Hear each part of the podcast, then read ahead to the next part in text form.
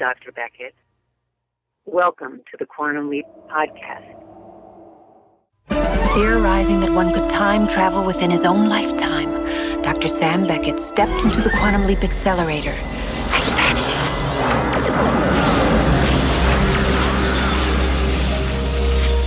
He awoke to find himself trapped in the past, facing mirror images that were not his own, and driven by an unknown force to change history for the better. His only guide on this journey is Al, an observer from his own time, who appears in the form of a hologram that only Sam can see and hear. And so Dr. Beckett finds himself leaping from life to life, striving to put right what once went wrong, and hoping each time that his next leap will be the leap home.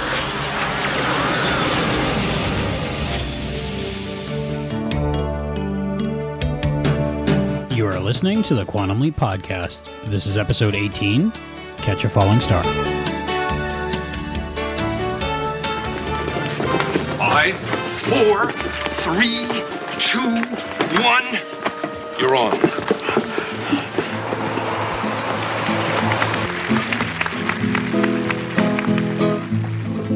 Oh boy. Al, uh, what? I'm an actor. You lucky dog. I'd love to be standing in your makeup. Yeah, you go on when he can't. When he can't, when when he can't go on, I can't go on. I'm not an actor. I hate to say this, but he's terrific. Hmm. But not for long. In three days, at a benefit performance, he does a Gerald Ford impersonation on that stairway right there. Shatters his leg, his hip, and his career. So all I have to do is, is stop him from tripping down those stairs. It's Nicole. Nicole? She was my piano teacher when I was a kid. She could tickle my ivories anytime. She was the first woman I ever loved. I could never forget you, Nicole. You're gonna save John from falling down the stairway. Let him break his neck. John, break a leg. What matter wounds to the body of a knight errant? For each time he falls, he shall rise again, and woe to the wicked. Al, Here, your grace. my armor, my sword. More misadventures. Adventures, old friend.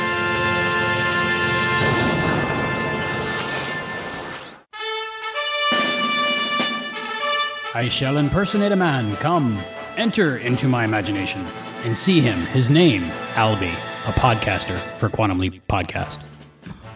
Oh yeah, And my fair maiden, Dulcinea. Is that is that me?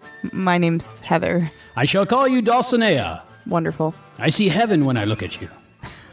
I see what you're doing here. If you haven't figured out yet, we are doing a podcast on season two, episode 10 of Quantum Leap Catch a Falling Star, which is all about the Man of La Mancha. I have to say, I'm so glad that I won't have the song stuck in my head anymore. Are you sure?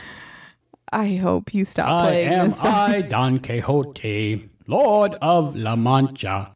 Oh my gosh. Yes, I have overdone it a little bit this week and Not, last week. not only have we watched the episode three times, Three. I'm on like six. okay, but we've watched the movie Man of La Mancha, and somebody has been playing the soundtrack to Man of La Mancha all week long, even part of last week too. Soundtracks. There are different ones, different versions. Yeah. I'm pretty uh, psyched for this. This is pretty cool. When I start my car and Man of La Mancha starts playing, it's just not okay. It's just not okay. Yeah, I left one of my CDs in your car. But I have to say, I mean, it was a good episode, and it definitely is a must that you understand the story of Man of La Mancha or watch the movie in order to understand the certain things that happen in this episode. Because the first time I watched the episode, I hadn't seen the movie, and I'm like, that doesn't add up or that doesn't make sense. Once I watched the movie, still didn't make sense. Once I read the recap of the movie on Wikipedia, then I got it because the movie, I don't know if I'm just not smart enough to comprehend that movie. But I was reading the Wikipedia synopsis and I'm like, I didn't know any of that happened in the movie. I guess they're very subtle. The beginning of the movie, the way I interpreted it was I had no idea why they were in a jail cell or a prison and I I I just thought they went there to perform but according to Wikipedia, they were arrested and thrown in the jail. And I guess they were under arrest for foreclosing on a monastery, but I didn't get any of that from the movie, so I'm not sure. Me neither. So maybe if you read the recap on Wikipedia, not necessarily watch the movie, then you'll get the episode better. I even watched a play on YouTube. Oh my. It was pretty good. You're not over Man of La Mancha, I guess. Now it'll it'll be a while, but I can see why a lot of people said this is one of their favorite episodes. So, what we are doing here today is a podcast about a television show which is about a play with a play inside of it that is based on a script that is based on a book. Yeah. So, this is Quantum Leap's version of Inception maybe? yeah, I guess so. I don't think a lot of people have seen this movie. I've never even heard of this movie or play, but a friend of ours knew it just from the first couple bars of the soundtrack. Uh, my friend Frank, he was at the show with the original cast on the off Broadway production of Man of La Mancha. It actually was way off, off, off Broadway, and it won a Tony, so that's what brought it to Broadway. And he today told me the whole story of everything and how he'd go, and he went with his friend, and they bought tickets, and it was like the most popular play at the time, but it wasn't even on Broadway, which was weird. That is pretty cool. It's obviously a good story. And like I said, now that I know the background from the Wikipedia recap, it's a really cool concept for a movie. And did you say that people keep trying to remake it? And Yeah, there's actually a documentary on Netflix that I didn't get a chance to watch yet. That's all about how they tried to make a newer movie about it and it just didn't work out. well, and this is Scott Bakula's influence on this episode, right? He wanted to do this one, so that's why they picked this play. I read that somewhere at one point, but I couldn't find it. Somebody had to have liked it to put it in the episode because there's tons of musicals that they could have done. So they picked this one for a reason, right? I did read somewhere that they picked this one over other productions that they were considering doing the play about because one man is trying to right all the world's wrongs and the other one is his faithful companion sidekick. Oh, that kind of makes sense. So the parallels there. First impressions of this episode. I like this one. I like Sam's lovesick puppy teenage boy attitude in this episode. And I and I do like the storyline. This is a good one. After the last episode, where we had the whole shooting the sun, the face coming off, the heavy drama, the crying, and everything bad happening, and people being scarred for life, it was really nice to have an episode that's just fun. Right. It was a lighthearted, good episode. I enjoyed it a lot. And for me, it was one of the first episodes that I've seen Sam actually worry about himself for once. Well, I liked that uh, specifically one part that stands out to me in this episode is that Al sees on Sam's face that the earth had moved, which bothers me as a quote. but um that Sam he says I'm fighting everybody else's fight. I'm righting everybody else's wrongs. I don't get to enjoy my life. And that's so true. I mean, if you think about it, Sam doesn't even get to do anything for himself in these episodes. He's not allowed to be himself. He's not allowed to fall in love or do whatever he wants to do. Every day he's working. Like this is a crazy full-time job. Every single day he's in someone else's life trying to right their wrongs and fix everybody else's problems. And he had a breakdown moment in this episode that was, hey, this is something I want to do for me. And that doesn't happen very often. So get off my back. It was very uncharacteristic, but I really liked it. Sam Beckett is this moral, perfect guy, right? So any of us going through this would have been like, you know what? I'm done.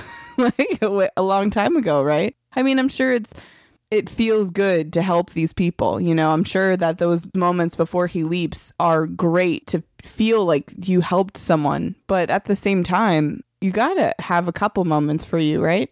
I think it was something that the series was missing, and I had no idea that it was missing until I did see it, which is Sam worrying about himself for a change. Yeah, it was something that I didn't even think about until he said it. I'm like, he's totally right. He should have a chance to fall in love with this girl and be a lovesick puppy. But, you know, Al's right too. This isn't your life, and you're just going to end up getting hurt because you're going to leap out. Poor guy. I think we have a lot to talk about Oh, yeah, and we always do. after the episode recap. This is Season 2, Episode 10 Catch a Falling Star. Original broadcast date December 6th, 1989. Written by Paul Brown and directed by Donald P. Bellisario.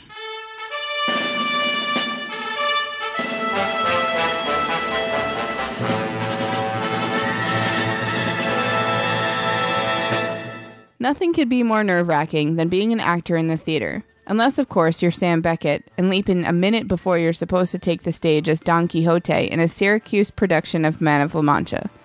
Luckily, his host, Ray Hutton, is only the understudy to John O'Malley, who arrives at the last moment, drunk but still able to act. John taking the stage causes a wave of sympathy to hit Sam from the crew for not being able to perform, but a very relieved Sam is joined by Al and they watch the play from backstage. Al has very fond memories of joining the theater after having left the orphanage and has a great time reminiscing. He informs Sam that he is there to stop John from getting so drunk that during the next show, in three days, he falls off the balcony, breaking his leg and ruining his career. Sam is worried that he can't get John to dry out in time, and also that he would have to perform. Al tells him not to worry, that Syracuse is a long way off Broadway, and with Sam's photographic memory and singing ability, he'd be able to pull it off, and that he can't pass up the opportunity to be a star. Backstage, Sam recognizes a woman from his past, Nicole, who had been his piano teacher during his early teens and the first woman that he'd ever loved. She left to go to Juilliard when he was 15. He thinks that she recognizes him, but during their fond greeting, she clearly had recognized his host, Ray, who is an old friend of hers. Nicole reveals that she had been cast as an understudy to play Dulcinea. Sam and Nicole are interrupted by John, who is immediately smitten by Nicole and invites them to an after party. At the after party, John makes a spectacle of himself, singing about going to the bar and introduces Nicole as the new Dulcinea, infuriating Michelle, who usually has that role. Sam is sent by John to the bar to get drinks. Sam tries to convince John that he has had enough, but the suggestion is laughed off. At the bar, Michelle tries to get Sam to come upstairs with her, but he refuses her advances. When he returns to Nicole, Sam finds that John has passed out and is taken upstairs by Dolores. Nicole takes Sam to her house, where they catch up and reminisce, or rather, Nicole reminisces while Sam pretends. Sam takes to the piano and does a scale that reminds Nicole of a student, him. Sam reveals he'd had a crush on his piano teacher, and Nicole, thinking it's adorable, says Ray must have a thing for piano teachers. It's clear that Ray and Nicole have a romantic history, and though Sam warns her that he's not the same Ray she fell in love with, she reveals she's changed over the years too, but her feelings haven't, and they kiss. At the rehearsal the next day, Al arrives with a copy of the script of Man of La Mancha, for Sam's eyes only. Al's suspicions are raised when Sam reads the lines with a great deal of passion, as they accurately reflect his feelings for Nicole. Nicole also reads beautifully and sings, What Does He Want of Me? Sam and Nicole are both praised by John, who arrives late and immediately requests for Nicole to take on the role of Dulcinea for the next show, to which the producer agrees. Sam tells Al that he's not going to stop John from having his accident, as he is in love with Nicole, and stopping John from breaking his leg would mean he would leap and have to leave her. Michelle, furious at having been brushed off by Sam and now losing her part, starts plotting revenge against Nicole. She entices their co star Manny with promises of sex to help her. He'd been trying to woo Nicole for some time. That night, they make it appear that Nicole had gone back to John's room overnight, infuriating Sam. The next day, he ignores and snubs Nicole, upsetting her, and tells Al that he's still not going to help John after what he did, and tells John to break a leg. Manny feels guilty and comes clean to Sam before the show, though, prompting a last minute change of heart, and Sam catches John as he is falling, preventing any injury. John decides he can't perform, and Sam has to go on, giving a brilliant performance and allowing him a last minute opportunity to reconcile with Nicole. As Sam reaches the top of the staircase, on the last note of the impossible dream, Sam leaps.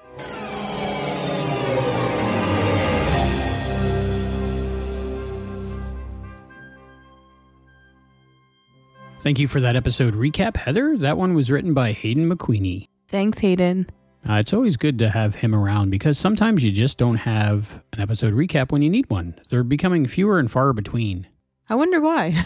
I don't know. I think people get excited to do them, and you know when they start out, and the first season had them, and second season had a few, and uh, now uh, I can't find many. So it's good to have Hayden where he can just sit down and write them. I asked him how he did it, and he just said he just sits down and writes them. I guess he's seen them so many times he can just tell you exactly what happened, which is awesome. If we're ever trapped on a deserted island, he would be a great guy to have with us because we would just be like, okay, episode 13, go. Yeah, you can relive Quantum Leap on a deserted island. but we're putting them on uh, the Quantum Leap Wikio. Also, we just put links to our podcast on there, which is really exciting. So more people can find us, hopefully. That's pretty cool.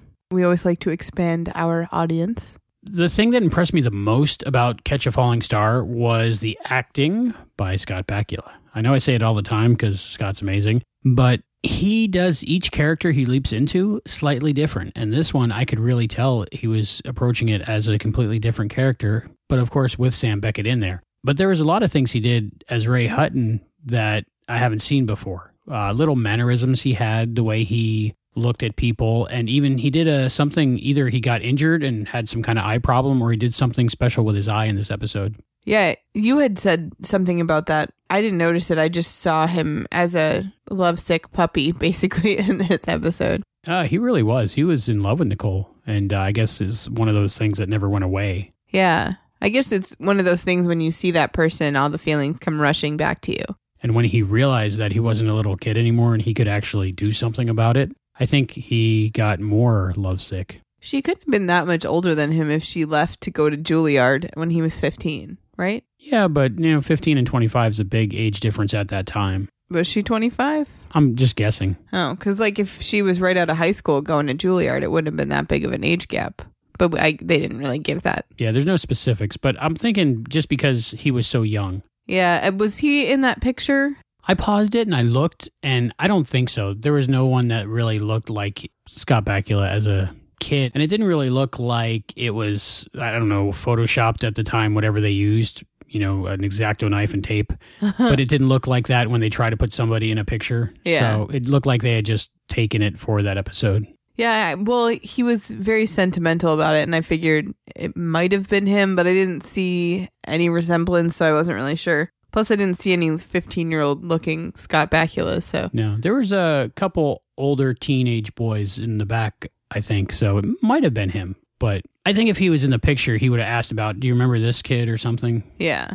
I was very surprised uh, that he actually became romantically involved with Nicole in this episode. That's not something that Sam usually does. But he did have that freak out moment that we talked about before. So maybe he just got to a point where he was like, you know what? I'm just going to do it. Yeah, I think that's good. Well, yeah. I mean, any of us would have been okay with doing it. You know what I mean? Like, say, Honeymoon Express, he had all these reservations, but you're supposed to be acting like her husband. Right. What could be different just because uh, he was in love with her before? Well, I think that he's just getting more used to leaping too, because he has kind of had romantic feelings for other women in, in other episodes. So I think that he's just getting used to this lifestyle now and he's not having as many reservations about it as he used to. Yeah, like I said earlier, very uncharacteristic for Sam Beckett. But definitely understandable. I think it has a lot to do with Sam realizing that he's not going home at this point. He's working full time for someone or something, God, fate, time, or whatever. And he's putting things right that once went wrong. And that's what he has to do. And he's just taking a little side trip for himself right now, I think. Well, yeah, he doesn't get any time off. it's really, really full time. And do you think it was really important that he saved John O'Malley from falling? And he could have leapt in the day before and not like a week before. So maybe who's ever controlling it is like throwing him a bone, let's say. Well, he did leap once just to save a cat in a tree. So I hmm. don't know what the importance level is of all the leaps. Well, eventually I'll pro- we'll probably get to an episode where John O'Malley has a cat and that's the same cat and you know they they cure something. I don't know. Yeah, maybe John O'Malley has more importance than he lets on.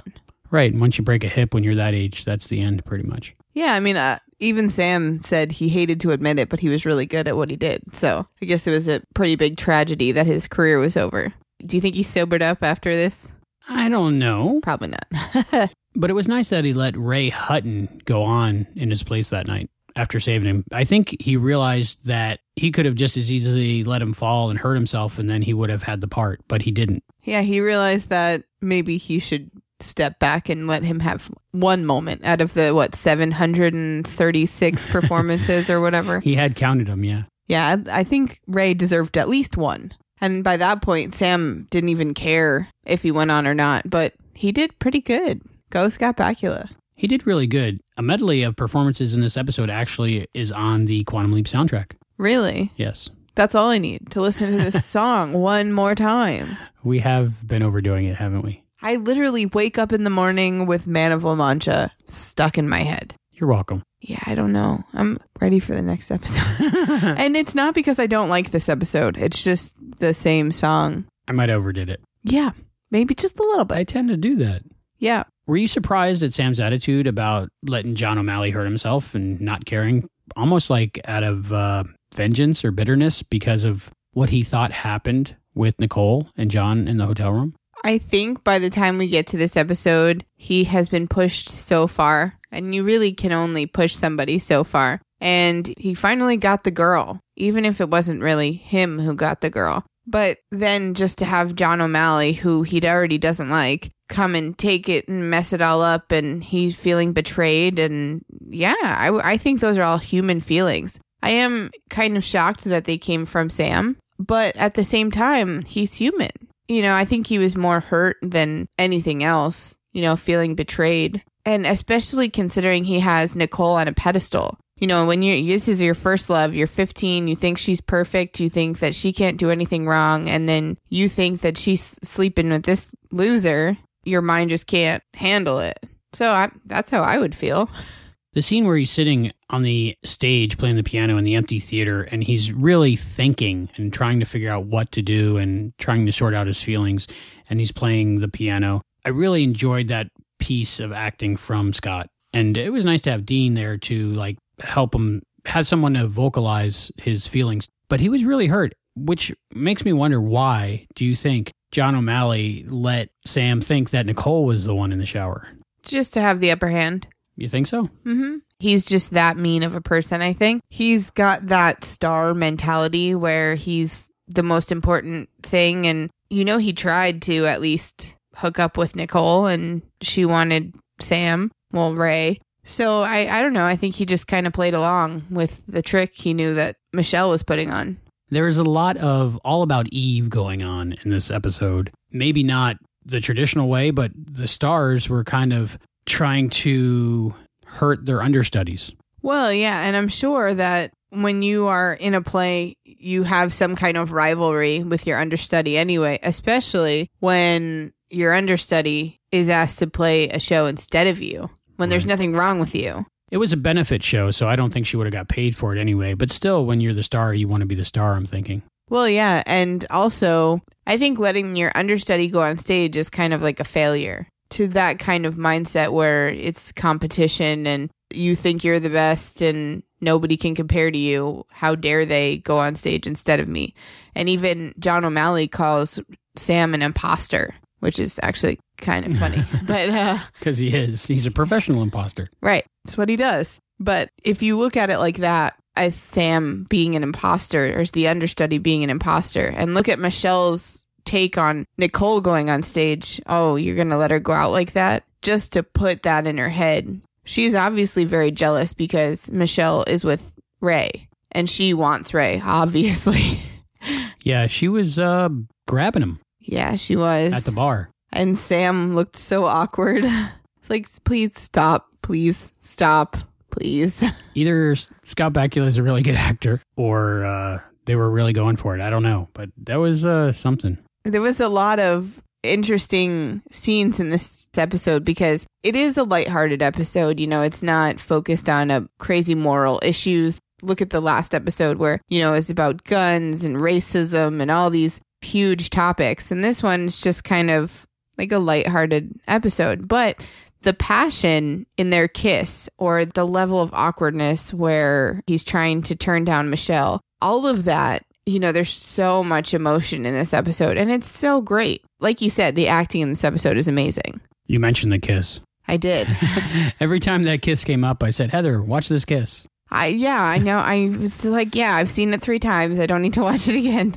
Amazing kiss. I want to say it's the hottest kiss so far. Very very passionate. Yes. Uh, I don't know if they hung out afterwards. I don't know if Scott was married at the time. I don't know what was going on, but uh, Donald P. Bellisario directed this episode. And I think, you know, you hear stories about the director just not saying cut. And I think that is what happened there. And he didn't say cut and they just kept going. It was pretty good. Well, it had to be passionate. You have to think back to being 15 and having your first real crush. Okay, fast forward 10 years or so, or probably like 20 years, right? I mean, he's got to be in his like 30s Right. by now. So fast forward that long, and here you have an opportunity to kiss that girl, to be with that girl that was your first crush. That's got to be like a huge deal, right? He was such a teenager in this episode. So I'm sure it was like a hormonal, you know, surge thing and he just couldn't help himself. That kiss showed how much love he had for her. I understand what you're saying. If the kiss wasn't as passionate as it was, you wouldn't understand the level of affection that Sam had for Nicole, and then the episode wouldn't mean as much, right? Right. Like that kiss had to be passionate. And he did so good. Yeah, very good. That was what your favorite part of the episode? Um, it was a good part of the episode that I liked. I really liked the whole episode. Uh, I love the music. I love when uh Do you? Do you love the music? I do. I had heard it a bunch before, you know, on the Broadway stations on satellite radio and things, but I had never seen the production before we went into this episode. So, Hmm. Yeah, I, I mean, it's good music. Don't get me wrong. Just over the past week, I've heard the same song, the one song, my favorite more one. than any other song that I've heard. I am I, Don Quixote, Oh, God. Lord of La Mancha. Not even sure what just happened. So Scott Bakula plays Sam Beckett, who's in the aura of Ray Hutton, who's playing the understudy of John O'Malley, and then he plays Miguel de Cervantes, who plays in the play Don Quixote. Wrap your head around that one. Seriously. It's like a play inside a play inside a TV show. But everyone plays uh, multiple parts in this episode because it's a play within a play within a TV show. Yeah, IMDb says John Cullum plays John O'Malley and Cervantes and Don Quixote. I wonder if you get paid for three parts or no. Probably not. Probably not. When the episode started out, did you like the mirror gag? I thought it was cool in this episode how they did it. It took me about two times watching it to realize how they did it. Well, I thought something was weird with the fingernails, but I didn't really notice anything until you said something about the fingernails. And I'm like, yeah, what's why are they long all of a sudden? But I didn't connect that she swapped with someone else. I don't know why. Dolores, who was played by Myra Turley, was doing Sam's makeup, and when she went around the back of him, she switched out with somebody else's hands, and then she went around the camera and went into the other side of the mirror. Right. So it looked really good, except when you noticed the fingernails of different lengths. Yeah, they were like a mile long, or it wouldn't have been that noticeable. So either it was two different people, or it was like a area of space time that was accelerated, like in Timescape, the Next Generation episode. It's probably that. Okay, either one. Um, they did put a red bracelet on both people's hands,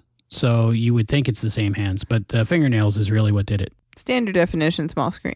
Definitely, and that comes up a little bit later in this episode too. So, two things about the beginning of this episode. One, I, I don't understand why he says this is just ridiculous. He he has his little Shakespeare speech where he says, "I know that life is compared to Is this the voiceover? yeah." Okay. But then eh, the, the episode starts out by him saying, "But this is just ridiculous." Like I don't understand what the fact that he's wearing a m- mustache. He does look odd in a mustache. But I mean, he's sitting in a chair and he's like, "But this is just ridiculous." Like I just thought that was kind of weird for Sam to say. I totally glanced over that whole part. I have no idea. in the four time four or five times you watched it. Seven now. Well, he says in it that one man plays many parts, but this is ridiculous. He might be referring to so many different parts within parts of other parts. okay. I guess that makes sense. I was like, this is ridiculous. Out of all the other people you've played so far, this is ridiculous. Sitting in a makeup chair with a mustache on. yeah. I think even though it takes place at the beginning of the episode as like a recap of the past episode and an intro to the new episode, I think the voiceover is intended to come from him towards the beginning of his next leap, almost like a supplemental captain's log that was put in the beginning.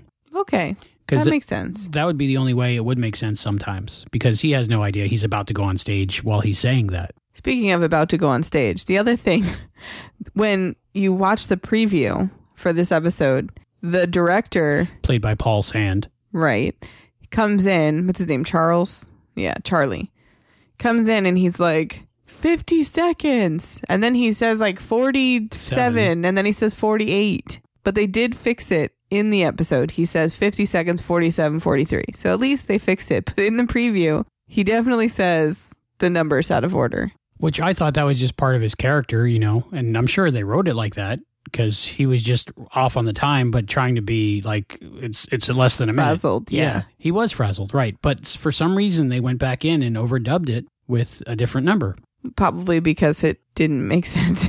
but I love Dolores's reaction. She's like, "We're not launching a rocket. We're just putting on a play." I thought she said record. She said rocket. rocket. Okay. You know, like 10, oh, okay. 9. That makes more sense now. I I didn't have closed caption on. Yeah, it's just a play, and it's off, off, off, off Broadway, Right. off, off. In Syracuse, New York. which confused me a lot because they're like, I just can't go back to New York. That's why I'm in Syracuse. And I kept thinking, I swear Syracuse is in New York. Syracuse is in New York. Right. so- But they're referring to New York, New York. but they don't say New York, New York or New York City. They just like, I couldn't make it in New York, so I'm in Syracuse. So it's confusing for me. For you. Little slow. I know what they meant. Okay. You know, because I'm the Broadway pro and I've I know all the lingo. Not really, but I just assumed they meant New York City. That's weird that it's the same name as the state. Right. If it was in a different state, say they were in Pennsylvania, that would have made more sense. Yes, yes, I agree. They might be in Syracuse, Pennsylvania. I don't know. Probably not. I'm gonna go visit Florida, Florida so Al was an actor. instead of a boxer. Right. He didn't use boxing to get out of the orphanage. He used acting. I could swear in the right hand of God, he used boxing to get out of the orphanage. Maybe we change the past instead of the future. This is possible. Timelines are malleable. yeah, I was thinking about that when he was kind of talking down boxing. I'm like, weren't you a boxer at some point? In the first season, a little bit. Just a little bit. So either, like you said, the timeline has changed, or they forgot, or Al's full of caca. When he's telling Sam about all his experiences. I think all three are equally as possible. you know, if I had a hand link with Ziggy on it, I would probably lie about my past too. No, I was a magician, and this is how you do it, Sam. You just cut them in half with this saw, and it's all right. I have to say though, the script part was brilliant in this one. And and Al really didn't even have to be an actor in this episode. Like his expertise weren't really needed as much as him holding the script. And of course, you know, Sam has a photographic memory. Which So- helps. Yeah, so here, read the play and you got it. Reading the play and acting it for the first time it's got to be really hard. I think it helped that he loved Nicole, so he was able to throw himself into the part. Yeah, and even Al said something about that. It's like I don't really even know if you're acting. Yeah, are you acting or is this real? I liked that the rehearsals, everybody wasn't perfect in the rehearsals. I liked that Sam forgot his lines. I like that Nicole missed her cue to come in and start singing the song that she did because it's rehearsal and that's what happens. They're, they're rehearsing. Plus, I think that her emotions and Ray being right there had something to do with her missing her cue. That makes sense. And uh, she wasn't really singing very well the first few lines. And uh, you could see the director and John O'Malley thinking that she couldn't sing and she's not going to be good as an understudier for the part. But once she got into it, she was amazing. Yeah, I thought she was good. I guess she just had to get over her nerves. She looked kind of nervous. I think a little bit had to do with John O'Malley being there and how much she admired him and was a fan of his. So singing in front of him. Right. When I was in musical theater when I was in high school, and I was way too chicken to ever try out for a major part. So I just said, nope, I'm good. I'll be in the chorus because stage fright is a real thing. But once you're up there and you're in the play and you're putting it on and you know you're you're in musical mode. You got the costume and the makeup and you're past the first song you're in it. Like you're good. But that first song the first moment the curtain goes up like your heart stops. It's so scary. So i'm sure that the first time performing in front of the cast and in front of john o'malley who she said was her inspiration and in front of ray you know, um, she had her audition, but not in front of all of those people. Like those are her peers. So if she messes up, and then she does mess up, and she misses her cue, so then that's on her nerves too. But she pulled it off. So you're in musical theater in school, Al? And you Yeah. were a lawyer or you, you were an understudy and law student last time? And Well, I don't have that all, all of those other things, but I was in musical theater. Okay. So I was in choir when I was a kid, but I lip synced the whole time because I knew I couldn't sing. And the uh, choir instructor knew I lip synced because she knew I couldn't sing also, but it worked out. well, I was actually in like a pretty awesome show choir before Glee. but we all had to audition to get in.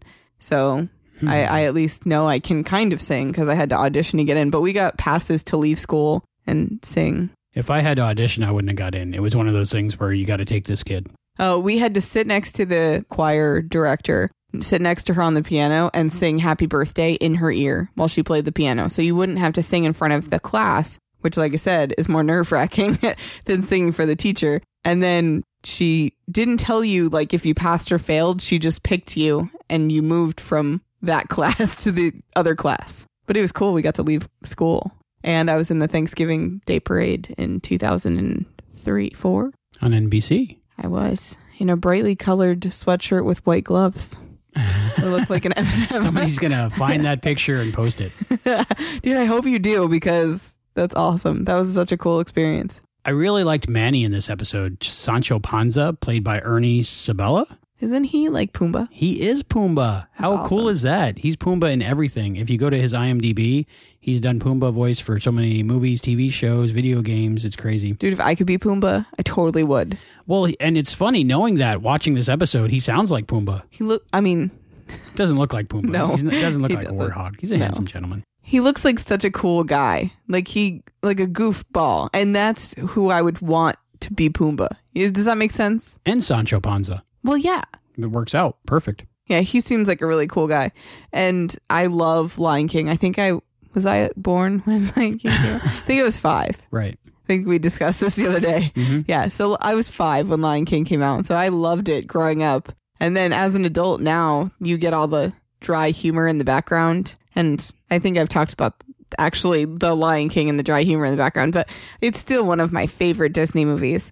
So having Pumbaa in one of the Quantum Leap episodes, I kind of geeked out to that. So many people from so many different things. Uh, people from Northern Exposure. I don't know what that is. It's a TV show about Alaska. It's pretty cool. Oh, okay. I've heard of it. Yeah. Right. John Cullum and Janine Turner, they were both in Northern Exposure. So for people who are fans of Northern Exposure, this episode will be really good for them too. Anita, I recognized her. She's played by uh, Maria Lauren, and I thought she was in a bunch of stuff because I'd recognized her. She was in another episode of Quantum Leap, which is Leaping Without a Net, which is coming up soon. And she was also in Knight Rider, but that's it. So I must have recognized her from Quantum Leap or Knight Rider. Maybe she just has one of those faces. Yeah, she's pretty. She was only in like 30 seconds of this show, but she played an important role because the first time I watched it, I didn't know who she was when she came out of the shower.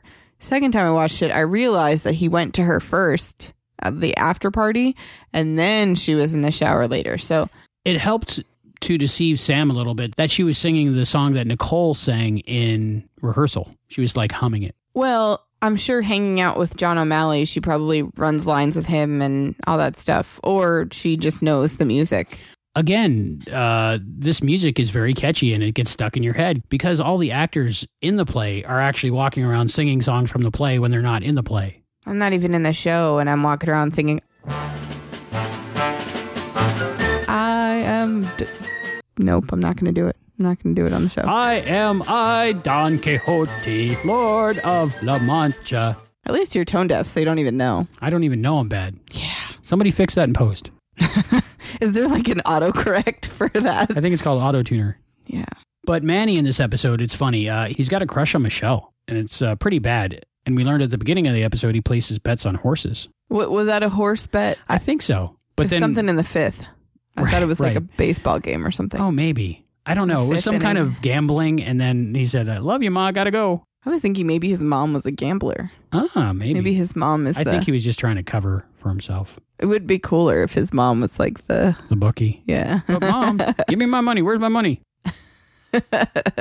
I was just imagining like an old lady as a bookie. Al got the words to Oklahoma wrong. yeah, I. There's another one I haven't seen. Oklahoma? I know. Really? I know. Hmm. Hopefully they do it on an episode of Quantum Leap. Yeah, I have never seen Oklahoma. I really have to watch it. I've I've tried. Like I've watched the beginning. Isn't there like an overture? I've I've started it. I think I fell asleep before it started. You know how to spell Oklahoma, though, right? Yes. Whenever I type it out, I always sing the song in my head. I don't even know the song. Is? Really? I know. Oh my goodness. I'm gonna have to add it to my bucket flicks. yes. Bucketflix.com. So obviously, it's one of Ray's favorite movies or musicals or something if he was humming it in the waiting room. But I think it's funny that Al gets the words wrong because Al's usually like a pro at everything, right? He wasn't looking at his hand link, so that's why he got it wrong. so you're saying that he might be full of caca. I really like that theory. Or was he saying the words wrong to cue Sam's memory in musical theater? No, I think he's full of caca. Okay. I just wanted to say that once. But go Sam for bypassing the Swiss cheese brain. Right. Certain things he remembers, other things he doesn't. I've never had to put prosthetics on my face for musical theater. Funny thing, I was, I know it's kind of off topic, but it, it no, it's not. It's really not. When I was a freshman in high school and it was my first musical, Seven Brides for Seven Brothers, and we were all doing our own makeup. Uh, one of the girls that we were with was like, she looks in my bag and I had like sparkly eyeshadow and she's like, don't put that on because it would not be part of the character. And I was like, I didn't even think about that, but good thinking. I was young, but Al gives Sam like makeup tips. He's like, use this, use the cold cream to get that off, and use this. And so obviously, Al has put on some prosthetics before. but I mean, uh, obviously, in some of the plays that he did, he he's had to put on some makeup.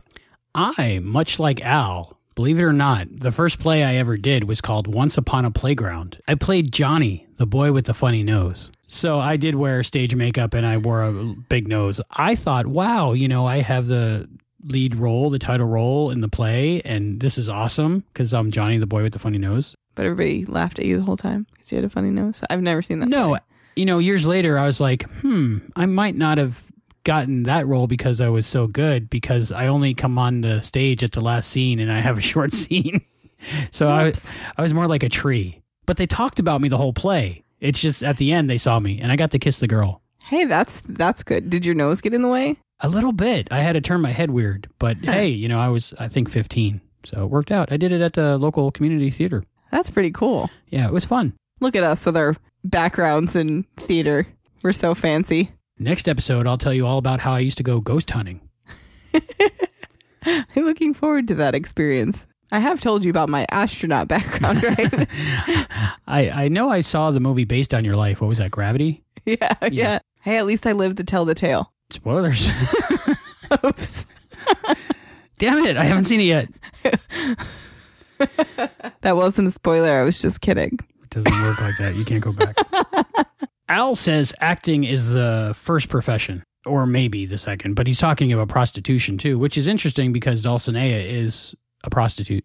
What's funny is, I mean, there's always been some form of entertainment, always in, in the history books and, you know, even like in the ancient Egyptian, you know, drawings. Eh, there's always been some form of, of acting, right, for entertainment because I guess that's always been a good form of entertainment. Watch people put on shows. But I didn't know what he meant by the second. Like I didn't know what the first one would be, and then he brought up prostitution. Oh, you didn't and know I'm, the oldest profession? That's that's like a standard thing.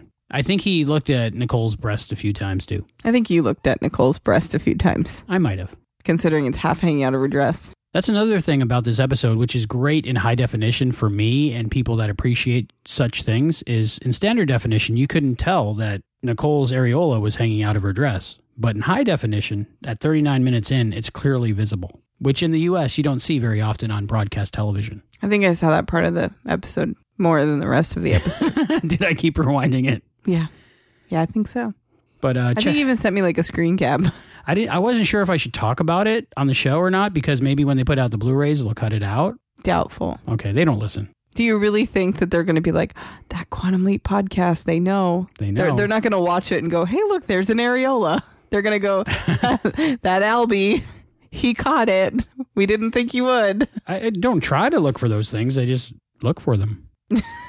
yeah, right, They mentioned Gerald Ford in this episode, which is a callback to an earlier episode. right. Which I probably wouldn't have gotten that reference, But now you did but I did. because you watched. Disco Inferno. Yes. Um, how did you like Don Bellisario's direction in this episode? I thought it was pretty good. It did look a little different for me than normal episodes, just because when it went to commercial, it was kind of abrupt. Does he control that? I think so. I would say he's got he's in the editing bay with the editor, you know, at the end for the final cut. Hmm. Uh, most episodes they kind of fade out with a, like a musical cue and they they fade to black, but this this just cut to black with no real music. It was good. Maybe that was just for the more emotional reasoning. I did notice the lighting was uh, not up to par in this episode, probably because a lot of the story took place in the wings of a theater, which would be dark normally, you know, so they were probably lit like a real theater would be. But it looks like when they transferred the film, they tried to brighten it up so you could see it better. So it became very grainy. Especially when the first shot of Nicole, I think that's one of the main parts you're talking about, right? When they show her across the stage, It- or it's like they zoomed in or something. I don't know. It's really, it was. I think it had to do with the light. yeah. They well, it, timed it's it up so it'd be brighter, but it also revealed the grain really bad. really bad. Really bad. Well, it didn't take anything away from the episode for me. So, but stage work is dark. I mean, it it's hard to make that lighter than it already is because the the parts of the stage that were dark are supposed to be dark, and even the play is dark. I think back then for the standard definition televisions, people really couldn't see what was going on. But if it was filmed today, they would be able to put it dark because of the different contrast ratios we have in modern televisions. You, we could see it. Um, a good example of this is when I used to watch Angel, the TV show, on my standard definition television. Whenever there was a dark fight scene, me and my buddy, who is my Sancho Panza, by the way, it would always turn into a radio play because you would hear what was going on, but you could never see what was going on no matter how bright you turned up your television. See, I wasn't that into high definition until a couple years ago. So, my TiVo, I think, was still st- standard definition when I met you. Yeah, I fixed that. Yeah. but but I think our standard definition even a few years ago was better than the standard definition they had in 1989. I think like the TV quality was better. Do do you agree with that or no? It's always getting better all the time, yes. We're never going to be able to keep up.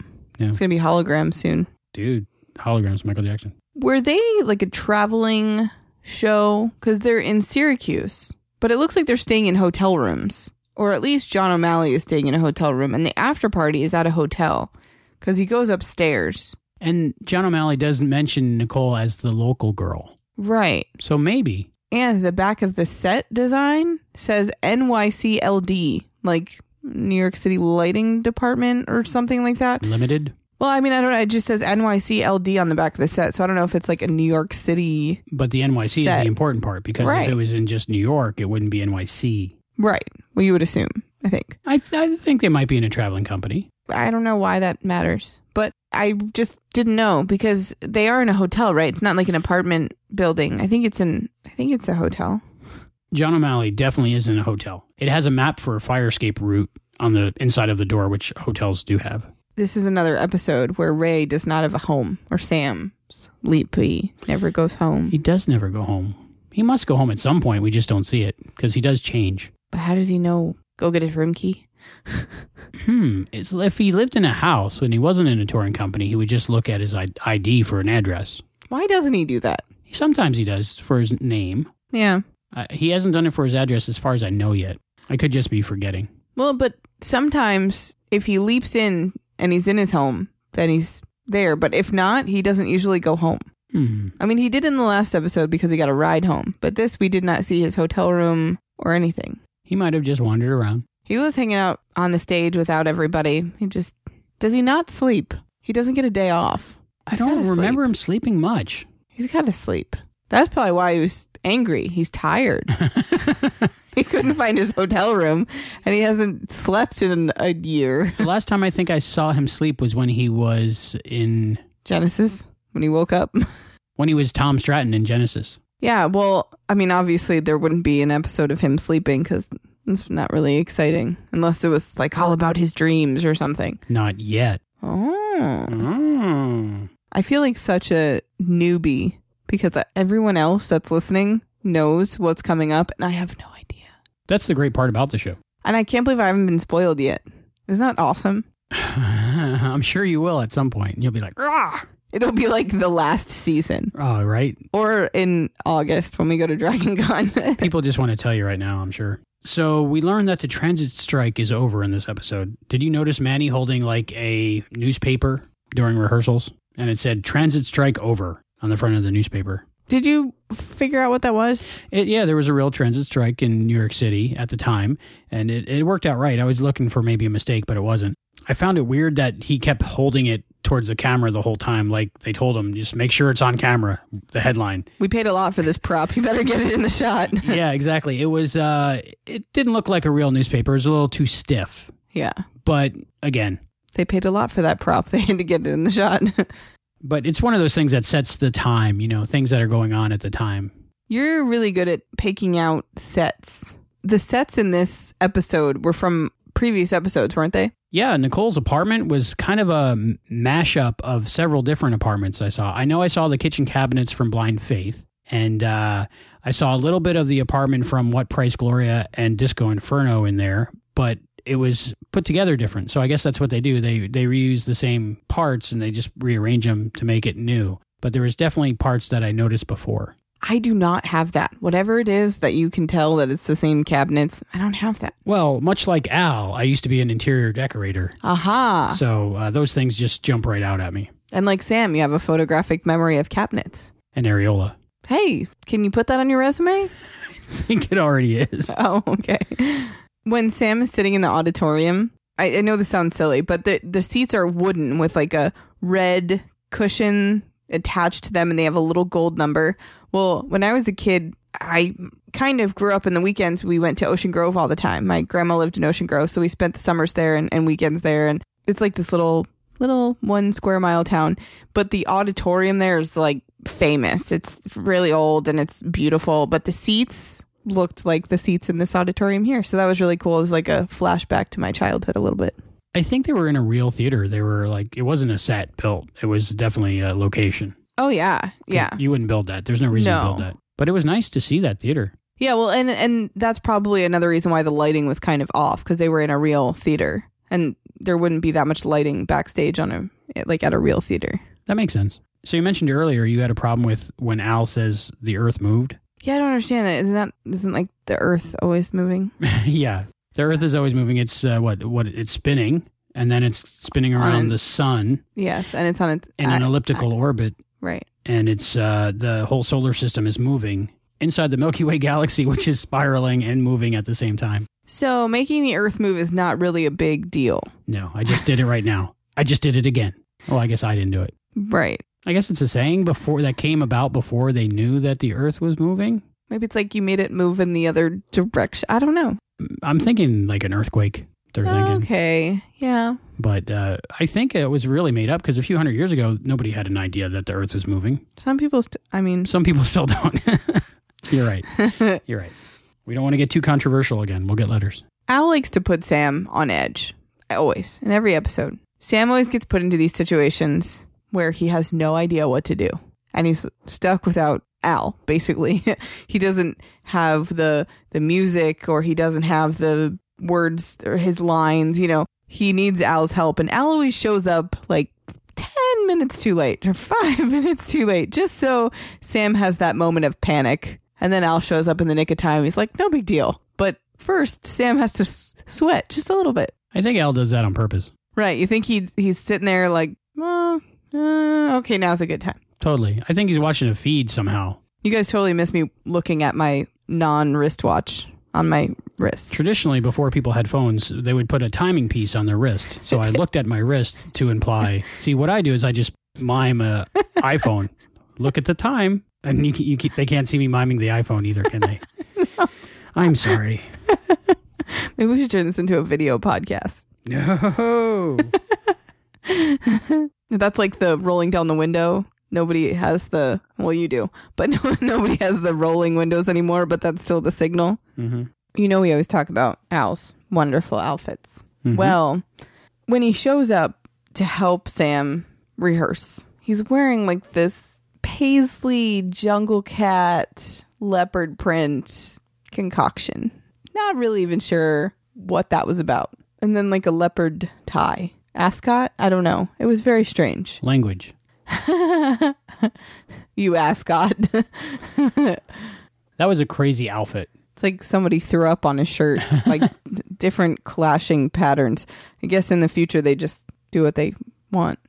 there's no, there's no fashion police in the future. Well, they had to make future clothes out of the clothes that were available at the time. Yeah, this is the 80s future. Right. 1989.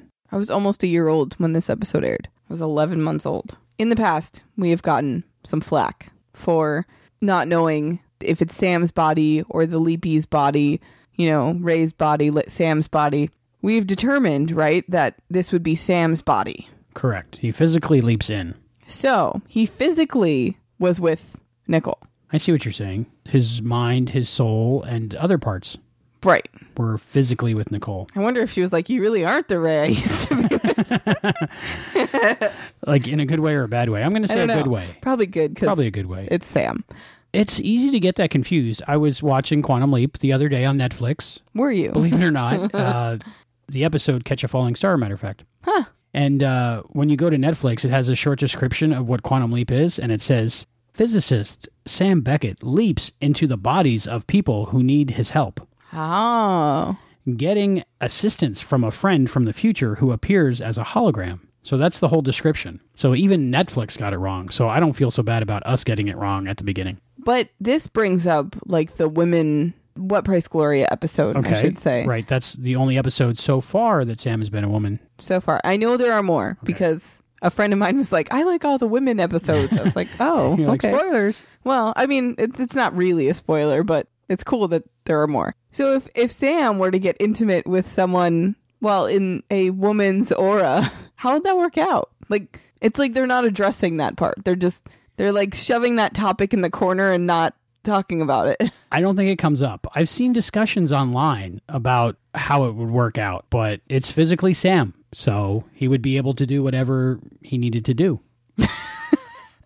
But I mean, The other wouldn't- person wouldn't see anything. But would it be? Would it feel different? Because it's a different person. Yes. But you see him as someone else. Hmm. Aura. It, I, th- mm, uh, hmm. Send your feedback to quantumleappodcast at gmail.com. Father Beast. I would like to hear your thoughts. And Hayden, all of you, you aura, you aura believers. Hayden did have an idea for a story about this, but it's hard to talk about on a G rated podcast. Well, I mean, like, and I'm not even trying to be like. Right. It's just, you wonder, how would this work out? Now, before, when. Has he gotten intimate with anybody? Is this the first time that he's gotten Not the first time. Honeymoon Express, right? Right. But that was before we discussed this whole aura thing, I think. So back then, I just assumed it, he was like his mind, soul, whatever was in this body.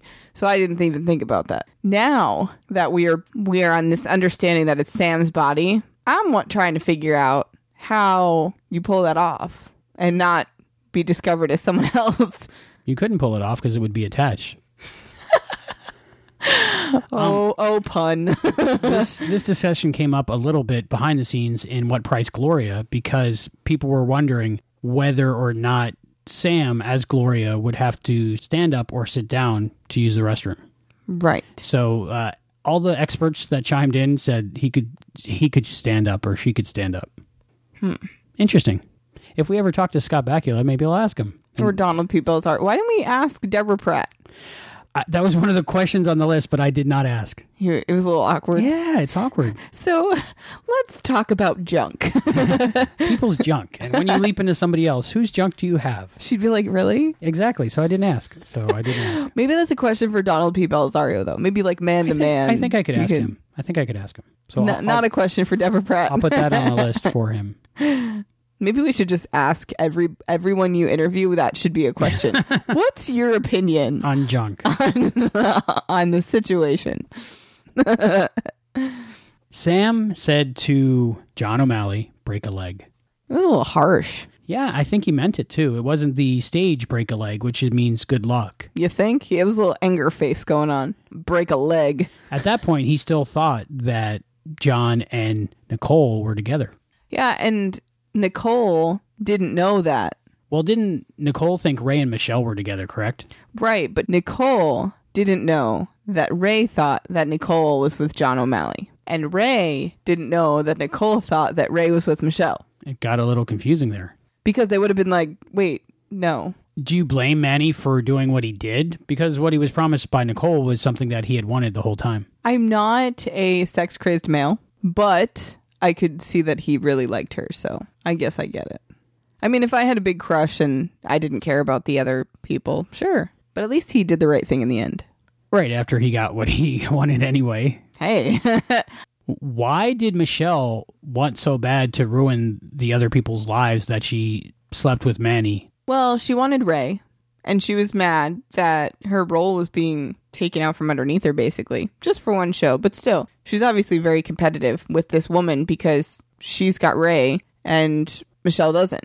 Michelle has been trying to get Ray. Look at her. She like throws herself at him on a daily basis. And Ray wouldn't touch her with Don Quixote's lance. Manny wants her so much that I think that she just wanted to throw him a bone. Overall, I think it was a good episode. I really enjoyed it. I enjoyed the music. I enjoyed Scott's performance in this episode, both as Sam pretending to be Ray, and also when it was almost like watching Scott do Man of La Mancha because his talent was on. Yeah, and I think someone had mentioned as a mistake that John O'Malley went on stage without a beard on and then he had a beard on later, which if you pay attention, if you know the story of, you know, Man of La Mancha, he puts the beard on, so there's a mirror kind of shot that they go into. But what I was confused about, I didn't even catch that in the beginning. Before I saw Man of La Mancha, at the end, Sam as Don Quixote has like crazy eyebrows and crazy hair. His hair's sticking straight up. When he's with Sancho and Dulcinea, his hair is out of control and he it's as crazy as he is basically. And then they go to the next scene and she's singing Impossible Dream and his hair's all combed. I was like, how did how did that happen? But knowing the Man of La Mancha story, it totally makes sense because then he's back to being Cervantes and he's going to his trial that whole kind of montage that they did of the play was awesome because I knew the story, so I kind of could follow along. But he did so good. He's such a great singer. Um, somebody said on the Facebook that they would love to see a production of Man of La Mancha with Scott Bakula, and I was thinking the same thing while I was watching this.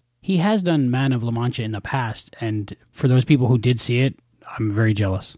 Too bad they didn't put on the play for the show and just release it as a special feature. That would be really nice to see it on the bonus features of the Blu-ray. Yeah, that would be really cool because everyone did such a great job in this episode. I mean, the acting was great, but to put on a musical, it takes double talent. You have to act and sing and and it's that much more intense. And so it's really cool that they did that in this episode. And even the like the end credits when they all come out on stage and That was really nice, which you can't see if you're watching it on Netflix. I know it cuts it out too soon and you see like the corner and hear it. what's going on. right. We had to actually pull out the DVD set to see what happened in the credits. Yeah, boo Netflix. but uh that was really cool at the end because you could see that they were proud of what they did. They were celebrating the musical, which you would do on like a like the closing night of the musical, everyone would come out on stage and you'd kind of, you know, all bow and, and celebrate. So that was really cool that like the production crew and Donald P. Bellisario and Deborah Pratt was there. And that, that was a really cool scene that I'm glad we didn't miss once we pulled out the DVD sets. It was nice to see everybody in the production, and it takes so many people to make an episode of Quantum Leap. And I'm sure that represented most, probably not all, but most people that it took to make that episode. And it was just a whole bunch of people. And here we are criticizing their mistake. but I mean, you don't think about that watching the episode. You don't think about all the behind the scenes people. So that was a good shot to appreciate all of those people to give you like a visual of what really goes into each episode. And uh, we're only, what, 19 episodes in, I think, of the production uh, schedule for Quantum Leap. And uh, they have their stuff together. And that whole group of people seemed to me to act like almost a family. They had been doing it for a season and a half. And you could see the love that they had for what they were doing when they all came out like that. Well, I mean, you work with a certain crew of people every single day, and these people are doing what they love next to these people. So that's got to be a bonding experience. When you see the behind the scenes footage on any kind of DVD, you know, like you watch the Star Trek behind the scenes footage or even Enterprise, I know you've been watching lately, especially with Scott Bakula, they all just seem like such a family. I'm sure being with the same people for 18 hours a day, you know, they do long days, especially the production crew. Like the actors come and go for their parts, but camera guys are there all day long. They have a longer day than the people we see on screen every day. It was like a kind of a glimpse into behind the scenes of Quantum Leap. It was really nice to see. Um, Heather, overall impressions of Catch a Falling Star. given my theater background that we've discussed, it kind of hits home because I know more about it. Like I don't connect as well to a boxer episode as I do to a musical theater episode. So I think I really connected with this episode. Also, the emotional acting in this episode was great. I really, really liked this one, and and it wasn't a rough topic to talk about. It was a fun episode, and I really, really liked talking about this one. I, as much as I was complaining about the music stuck in my head all week. That's only because it's good. Yeah, I mean it. It is good, but stuck in my head when I wake up in the morning and when I go to sleep at night. I'm singing Man of La Mancha. So, given that, I, I really, really like this episode. What about you? I enjoyed it. It is definitely going on my top 10 list right now. I mean, there's a lot more episodes coming, so it might get booted at some point. But for right now, it's definitely in my top 10. Are there like 30 episodes on your top 10 list? Probably because I like a lot of things. but uh, it's uh, really enjoyable. And I think that's why I did watch it seven times now because I just loved it every time and it didn't get old for me. I think it was very important to include a lighthearted episode after last week's episode. Yeah, if it kept going rougher and darker and darker, I don't know. Yeah, I think that there's no real rule on which order you know the episodes go in because he's leaping there's no there's no boundaries. I mean he can leap into anything. So why not have a lighthearted episode after a serious episode? Was there any moral meaning or message we could take away from this episode? Did we learn anything? Don't get drunk? Dr- drinking's bad you'll break a hip? Yeah.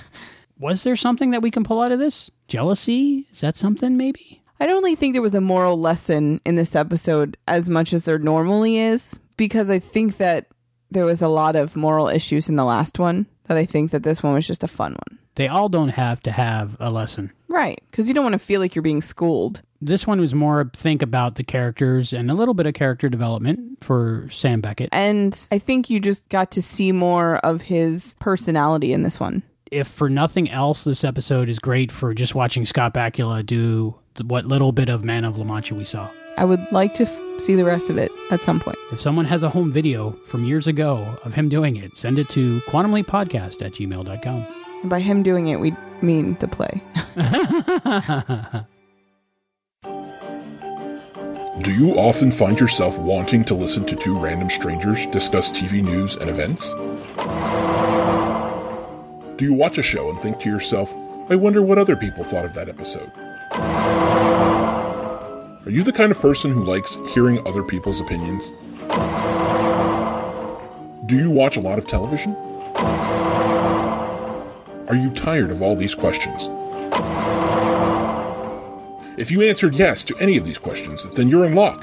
There's a podcast out there just for you. It's called TV for Vendetta. Come listen to Brian Van Alsten and Michael Demko discuss the TV news and reviews of the week. TV for Vendetta. The radio station in Chester's Mill may have burned down, but you can still hear hits like.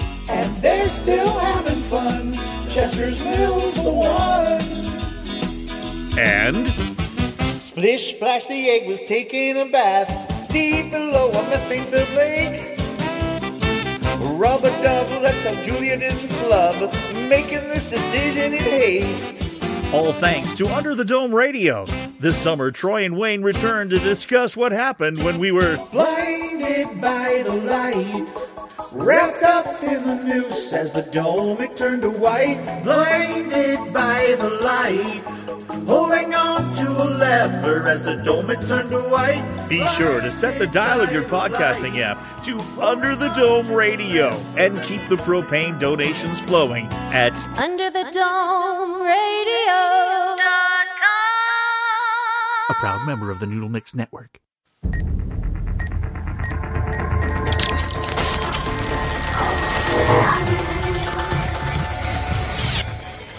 Hey guys, Aaron with the Hollywood Outsider here. I don't have long, so I need you to listen up. I'm going to debrief you about our new show where we're discussing the exciting new event series 24 Live Another Day. Every week, we're going to go over the latest episode, where we think the show is heading, and our listeners' thoughts. It's also called 24 Live Another Podcast. You can download each episode to your PDA of choice through iTunes, Stitcher, or go to the website directly at thehollywoodoutsider.com slash 24. Okay, now that's all I can tell you right now. They're listening. So why aren't you? I gotta go, guys. I'm running out of time.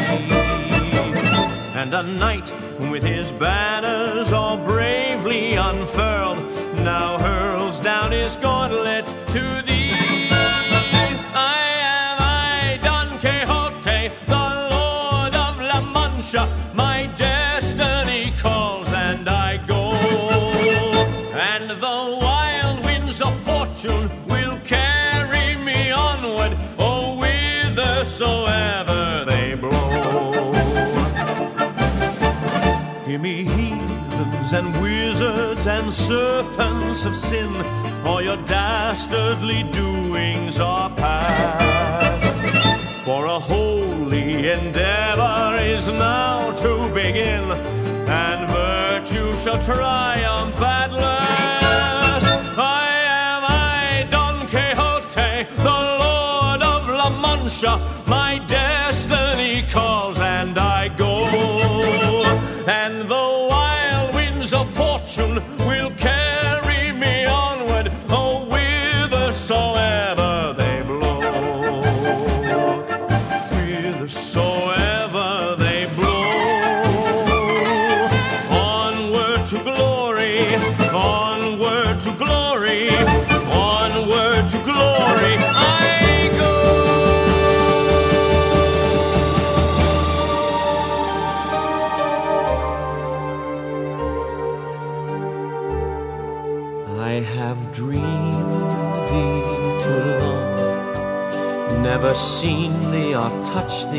But known thee with all of my heart. Half a prayer, half a song. Thou hast always been with me, though we have been always apart. Dulcinea.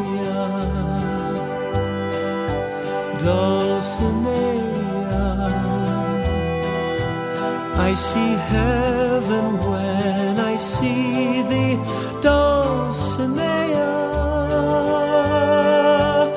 And thy name is like a prayer, an angel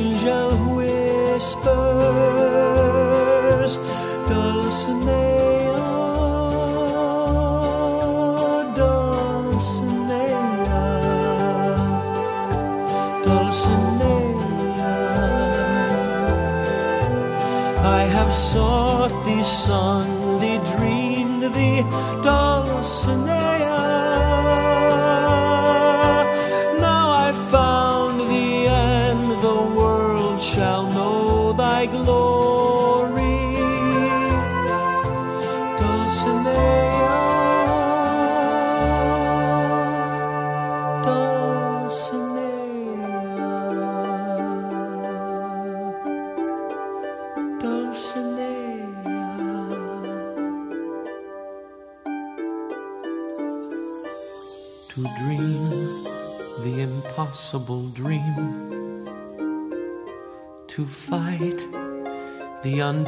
foe, to bear with unbearable sorrow, to run where the brave dare not go, to right the unrightable wrong, to love pure and chaste from afar, to try when your arms are too weary, to reach the unreachable star. This is my quest to follow that star, no matter how hopeless, no matter how far, to fight for the right without question or pause, to be willing to march into hell for a heavenly cause. And I know if I'll only be true to this glorious quest, that my heart will lie peaceful and calm when I'm laid to my rest. And the world will be better. That one man, scorned and covered with scars, still strove with his last ounce of courage to reach the unreachable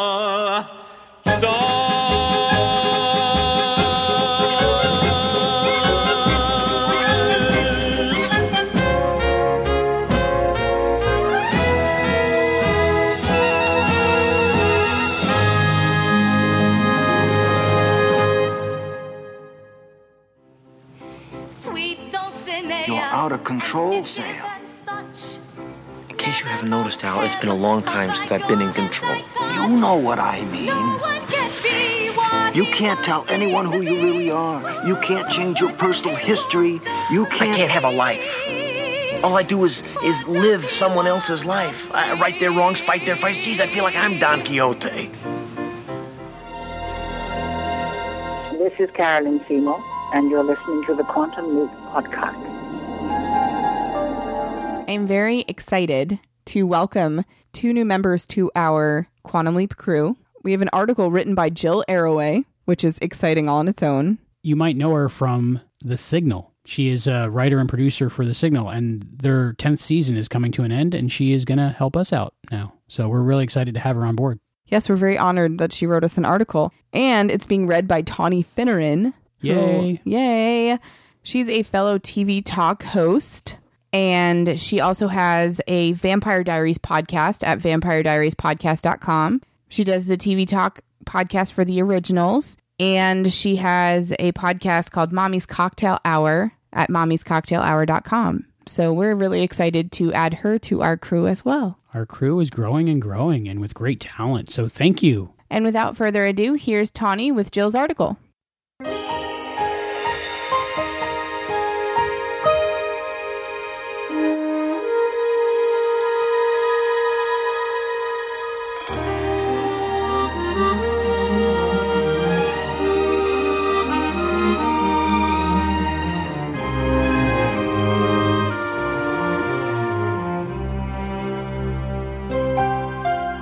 A Cliffhanger Experiment Which Went a Little Caca by Jill Arroway, read by Tawny Finneran.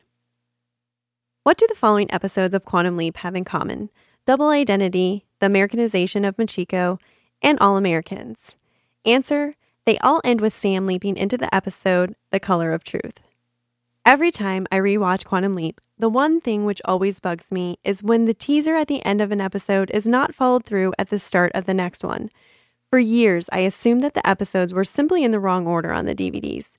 I assumed that getting it right would be a simple matter of ripping the DVDs and then rearranging the episodes, doing the jigsaw, as it were, so that the cliffhanger at the end of each episode would dictate which episode came next.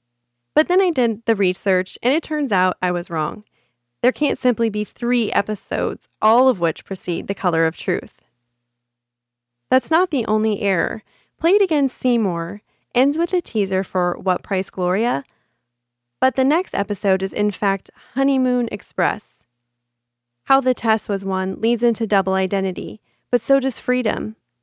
Double Identity leads into Kamikaze Kid, but so does A Portrait for Troian. Both Genesis and Maybe Baby lead into Starcrossed. Both Runaway and Animal Frat ends with a teaser for Another Mother, and the season 3 episode A Little Miracle ends with the teaser for the season 2 episode Sea Bride. A teaser which, incidentally, is not shown in the actual episode before Sea Bride. Doing the jigsaw is impossible. I can't think of any in universe explanation for all this wibbly wobbliness. I imagine Sam leaping into that bar, sitting at that counter, looking into that mirror, and seeing the face of Jesse Tyler for the third time and thinking, not again. It's sloppy. At least it's my opinion. Maybe you can excuse the original production. After all, who knows what pressure they were under. But they had plenty of time to fix it for the DVD release. Why did they not do so? They could have done. I'm tempted to do it myself. I have a tool called Avidemux, a free video editor, which is capable of doing lossless cutting and pasting of MP4s. And I'm seriously considering taking a razor blade to those cliffhangers and putting right what once went wrong. I also have another observation on the end of episode cliffhangers. There are four stories which end with no next episode teaser at all. One of those, of course, is Mirror Image, the last ever episode, and that makes a lot of sense. Another is MIA, the last episode of season two. But I have a hypothesis regarding the other two the Leap back and Lee Harvey Oswald. My hypothesis is that the Leap back, which aired as season 4, episode 1, was originally intended to be the last episode of season 3, and that likewise, Lee Harvey Oswald, which aired as season 5, episode 1, was originally intended to be the end of season 4. The Leap back would work great as a climactic end of season story. The preceding episode, Stand Up, leads straight into it, and it ends with no clue as to what might come next, as you might expect for an end of season story, where the showrunners might not know at the time how they were going to start the next season. I don't think The Leap Back works that great as a season opener.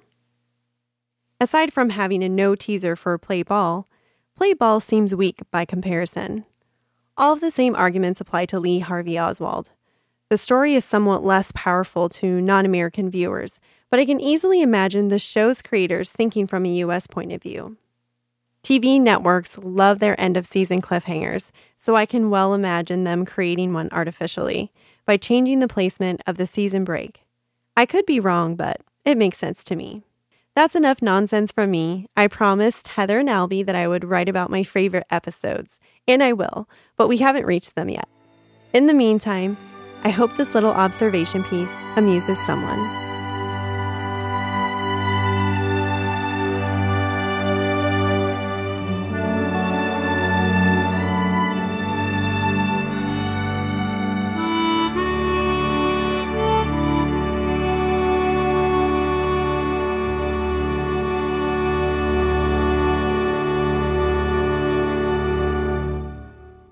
Great observations, Jill. Thank you so much. And uh, we can't wait to hear more from you. And uh, it's very exciting to have you on board. Yeah, I had no idea that there were that many inconsistencies with the previews. You would think they would have fixed that by now.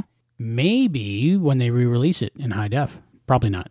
But just just do it. Don't just send it off. yeah, for the ones that weren't filmed for it, I guess they can't really do anything. Yeah, but at least fix the ones that have that one preview for three different shows.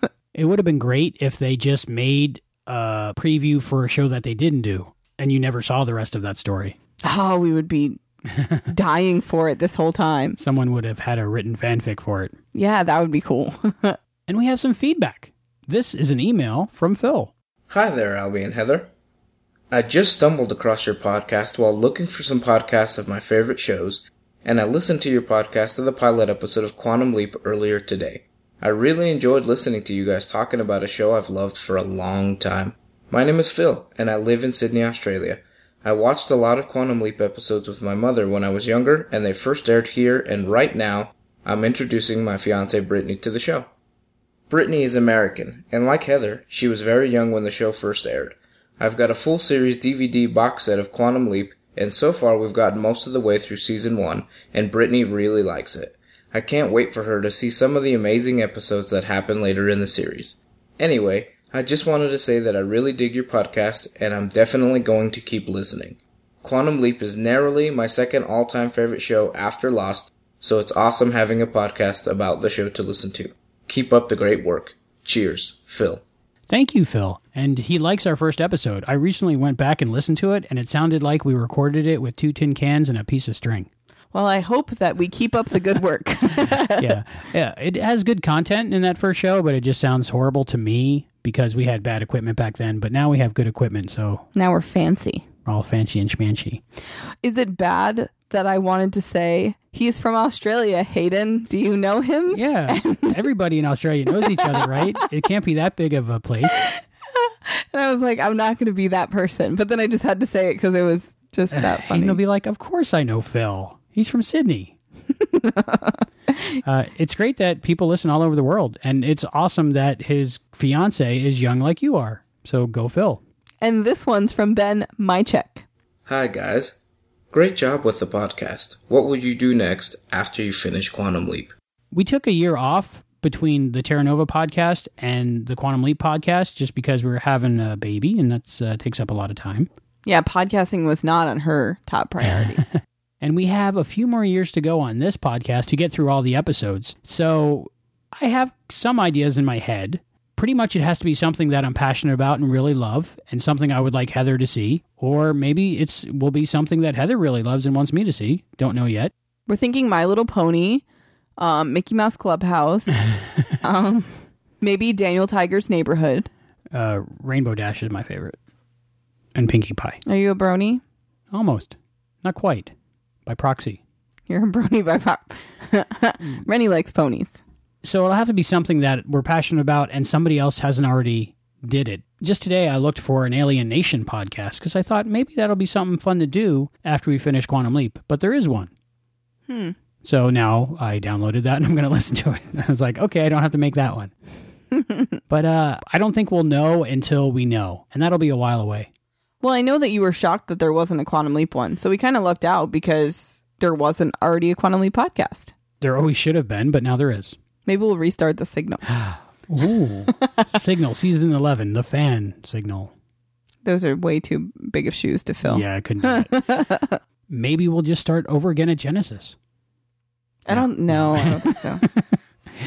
I don't think I just I just don't want to listen to Man of La Mancha again. I am I, Don Quixote, the Lord of La Mancha. I'm not even really sure what accent you have on when you do this. I don't know.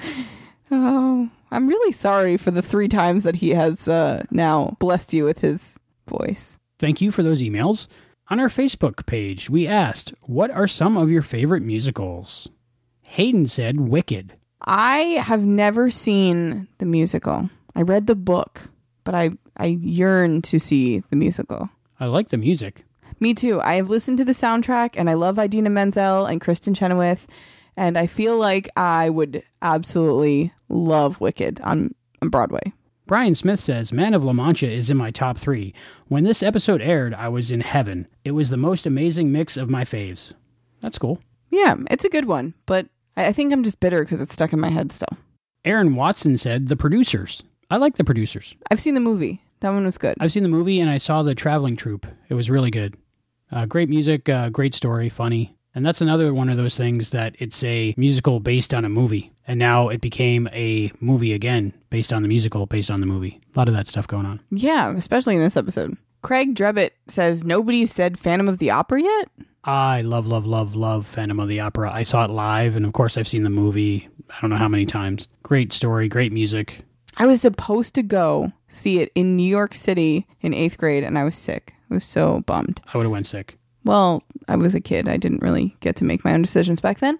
But I do love the movie, and I've seen the uh, recording of it on Broadway, and it's amazing. And of course, I love the soundtrack. Yeah, it's really good. It's, Yeah. it's, it's good every time I see it. And uh, my coworkers at work don't like when I sing along to the album. I'm sure. I'm sure just like these people that are listening don't like when you sing along to I Don Quixote. But uh, Phantom of the Opera is amazing. Um, The last one is from Gene Malone. He said Chess. Now, I've never heard of Chess the musical, but it is a musical. I have the CD. Really? It's very I- good. I've never heard of it. It says with music by Benny Andersson and Bjorn Ulvaeus, Huh. perf- formerly of ABBA. Right. And the lyrics by Tim Rice. So I don't know why I haven't heard of it because I know most of those people. I just like the music. I've never seen the story. I have no idea what the story's about, but I listen to the music. I was very fortunate as a child to live in New Jersey, and my grandmother and I loved musicals. So she would bring me to New York City, and I have seen Lion King on Broadway. I- think right when it opened. I've seen Cats live on Broadway before the show uh, closed. I actually sat in the front row, right front row center. She said, whenever the next available front row center show is, and we went, which was really cool because in intermission, they stay out there as cats and interact with you, which is awesome, especially when you're a kid. And I've seen Beauty and the Beast on Broadway. On, I mean, this is in New York City Broadway, so that was really cool. Um, I've also been to you know musicals locally. Now that I live in Florida, I've you know been to the musicals here, and they're also really great. I, we saw Wedding Singer, and I've seen I saw Fiddler on the Roof. So, what is your favorite musical or musicals? My favorite one that I've seen live is definitely The Lion King. I also like uh, Finding Nemo is kind of similar at Disney World. I for some reason it's so different that I love it because it's not just people on a stage. It's it's different. As far as ones I haven't seen live, I don't know if that's kind of cheating, No, musical's musical. But Rent would have to be my favorite musical of all time. That's a good one. Yeah, I I, I went out on a on a limb and bought the DVD the first day it came out before even seeing it, which is I didn't even know what it was about. And I think I've seen it since then so many times I could probably recite the whole thing and I remember watching all the behind the scenes footage because I the first time I watched it I was so in love with it. And then we went and saw the live performance at the movie theater and I, we bought the Blu-ray and so I I'm definitely a big fan of Rent. I mean there's so many musicals that I love. I there is rarely a musical that I don't like, but I think Rent is probably my favorite. So what's your favorite musical? I like Rent as well. I saw it in the movie theater when it first came out. Chicago, the movie, I really enjoyed. I saw it live uh, with the traveling troupe. Didn't like it as much. I guess you have to use your imagination more in the live version. But I guess I was so used to the movie that it just didn't live up to my expectations. Do you think when that happens it's your first impression you like better? Might be. I don't know. But uh, I enjoy the music. I enjoy the movie. My first exposure to musicals was my mother, when I was about eight years old, took me to Brookdale Community College in Monmouth County, New Jersey, and I saw a performance of Damn Yankees. And I thought I was seeing magic on stage, just people dancing and singing and telling a story, and they were just all doing it for me. Is what I thought at the time, Um, but it was just so amazing that I was hooked on musical theater from then on. So the world revolved around you even when you were 8. Yeah, oh, okay. Les Miserables, that's a good one. Movie was good, saw it live, pretty good. Funny thing about that is I performed all of the songs in my musical theater class. We did all the music. Didn't see the movie, the full movie until recently and I still haven't seen them play live. So, but it, it's good. It's just so not the normal musical. It's very it's not depressing. It kind of is depressing. But the French Revolution, well, the beginning of the French Revolution, I guess this is pre-revolution. I don't know, but it's not really a happy time. So Two, four, six, oh, one. People are gonna love this episode because you sing the whole time. Albie's singing debut. Yeah, all singing, all dancing. Yeah, they don't know you're not dancing. I can't think of a musical I didn't like. Yeah, I've seen. Oh, and Mamma Mia, I saw live too. I forgot about that on Broadway. Great movie. I always wanted to see Moving Out because I love Billy Joel. I saw Moving Out live. It was amazing. Twyla Tharp and Billy Joel music together. It was. It took me a minute to get into it because it was like interpretive dance meets Billy Joel, but the story was really good. And at the end, I was applauding like crazy. Yeah, well, Mamma Mia, I thought was gonna be weird because I'm like they just took ABBA music and made a musical out of it, but it was really good. And then the movie was very similar to the play, so that was cool too. Producers Live was really good. Yeah. I like the Young Frankenstein soundtrack. I never saw it live. I have to say, Seven Brides for Seven Brothers was better live. I it's weird because I saw the movie first, but I definitely liked the live. We also did a lot of music from Aida, and I would love to see that musical too. The Wedding Singer live was really good. Yes, it was. It was very similar to the movie, but I love that song. I want to grow old with you. It's a great song. Yeah. Singing in the Rain live was good. Sound oh yeah, Music. they've they're all. I, I I really haven't seen one that I that I haven't liked. So we like musicals. Yeah, I think I think so. Just a little bit. There are many ways to contact us at the Quantum Leap Podcast. First off, you can go to quantumleappodcast.com. You can also reach us on Facebook at facebook.com slash quantum leap podcast. You can see us on Instagram at Quantum Leap Podcast. You can tweet us at quantum leap pod. We are on Patreon, patreon.com slash Quantum Leap Podcast. You can call us at 707 847 6682. and our email address is quantumleappodcast at gmail.com. And it would be great if you contacted us. Yes, we would love to hear from you. We've been getting more emails lately and that's great. We love to hear from from everybody and we love to hear the Facebook responses and any way you can reach out to us. We want to know what you think of how we're doing or maybe not. Um, but yeah, we want to know what you think about the episode we're doing or the episodes we've done. You know, what's your favorite part of the episode? We we want to hear from you. And now we have a segment from Hayden all about the burger theory. The burger theory. I'm intrigued.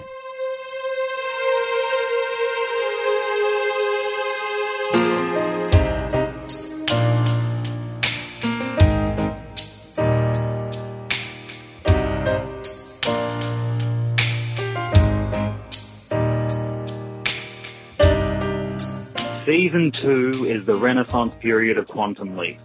It could not be a renaissance, though, without a musical episode, which is what Catch a Falling Star provides.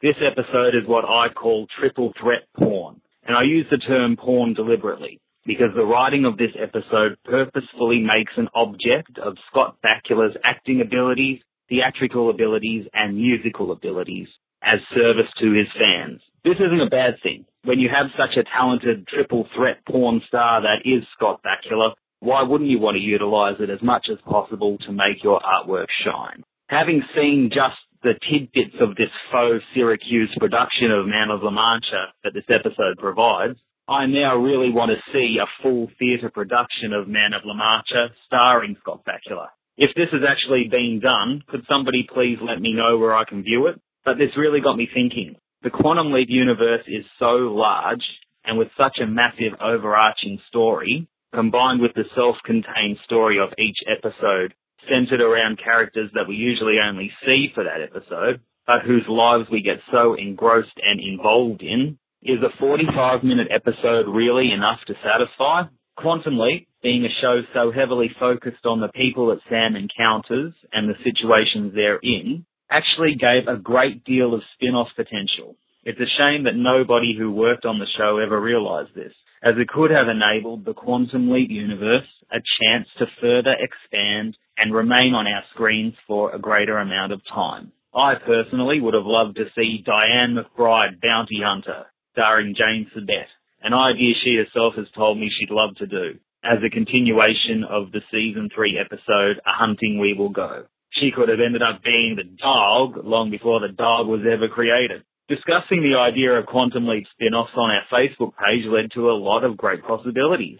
They included a series about the mainstreaming of Jimmy, a show centered around the evil quantum leaping project, an expansion on the characters from the trilogy, the amazing adventures of Bobo the chimp, let's hope he made it into space, a Laverne and Shirley type sitcom about Gloria and Samantha, and Sam Beckett's children leaping to try to find Sam and return him home. There are countless other possibilities, and with every leap Sam takes, there's another person or group of people whose stories could be expanded on. I don't work in the television industry, so I have no idea how it works, but if we all start jotting down ideas, creating some scripts for pilots, and submitting them to the right people, we could show there's still a great deal of love for the show and the countless characters we've encountered and hopefully something could be made to get the Quantum Leap universe back on our screens. It should never have been taken off in the first place.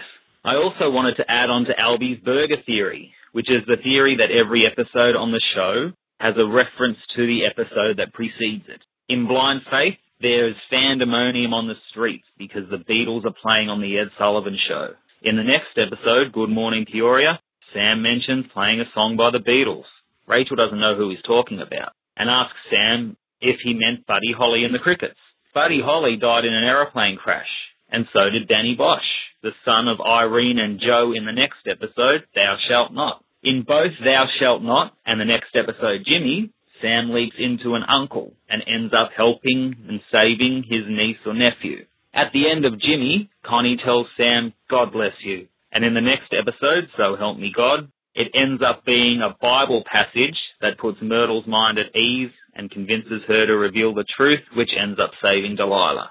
Speaking of Delilah, everyone thinks she is using sexual advances to get Sam or Leonard to help her catch a falling star. Michelle actually does use sex to coerce Manny into helping her get revenge against Nicole. It's true, all the episodes appear to be linked.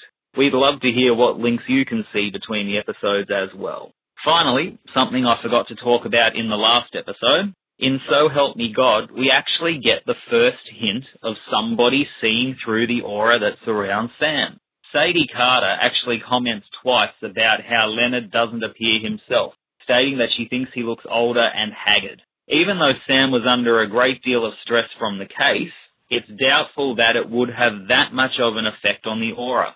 Now, it's clear that Sadie was not in her right mind from the trauma of the shooting, and without being too spoilery, it is established in later episodes that the mentally ill are able to see Sam and Al. So it makes sense that at the very least, she'd be seeing something that's not quite right about Leonard. Maybe not to the point where she can see Sam, but at least to the point where she doesn't think that Leonard is quite right. Maybe, like Sam himself with Lila, she too can see into his eyes as the window to Sam's soul. Until next time, start jotting down some ideas about ways to continue and spin off Quantum Leap, and hopefully the powers that be will see in our eyes exactly what we want and give it to us. Break a leg.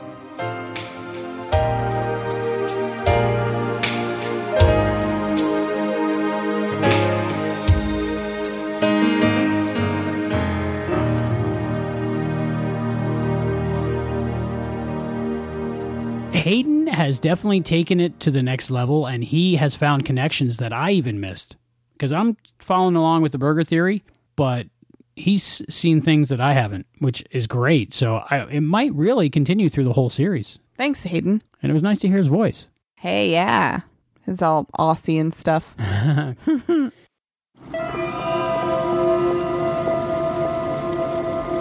You're uh, kind of a New York guy. You, you started on Broadway. Yeah, yeah. I lived here for 10 years. 76 to 86. And I came back in 88 to do a show on Broadway. And, What kind of Broadway shows were you doing? Stuff that Mostly musicals. Yeah. Yeah. So yeah. you're a singer as well. Yeah.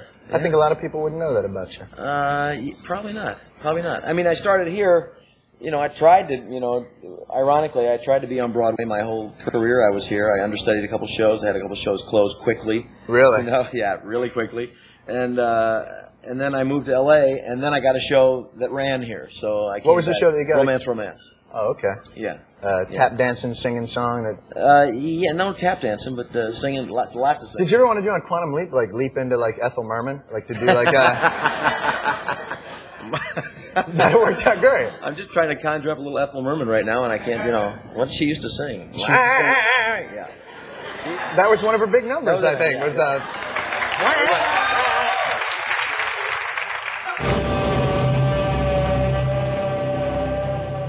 Heather, do you have some trivia for us? Yes, I do.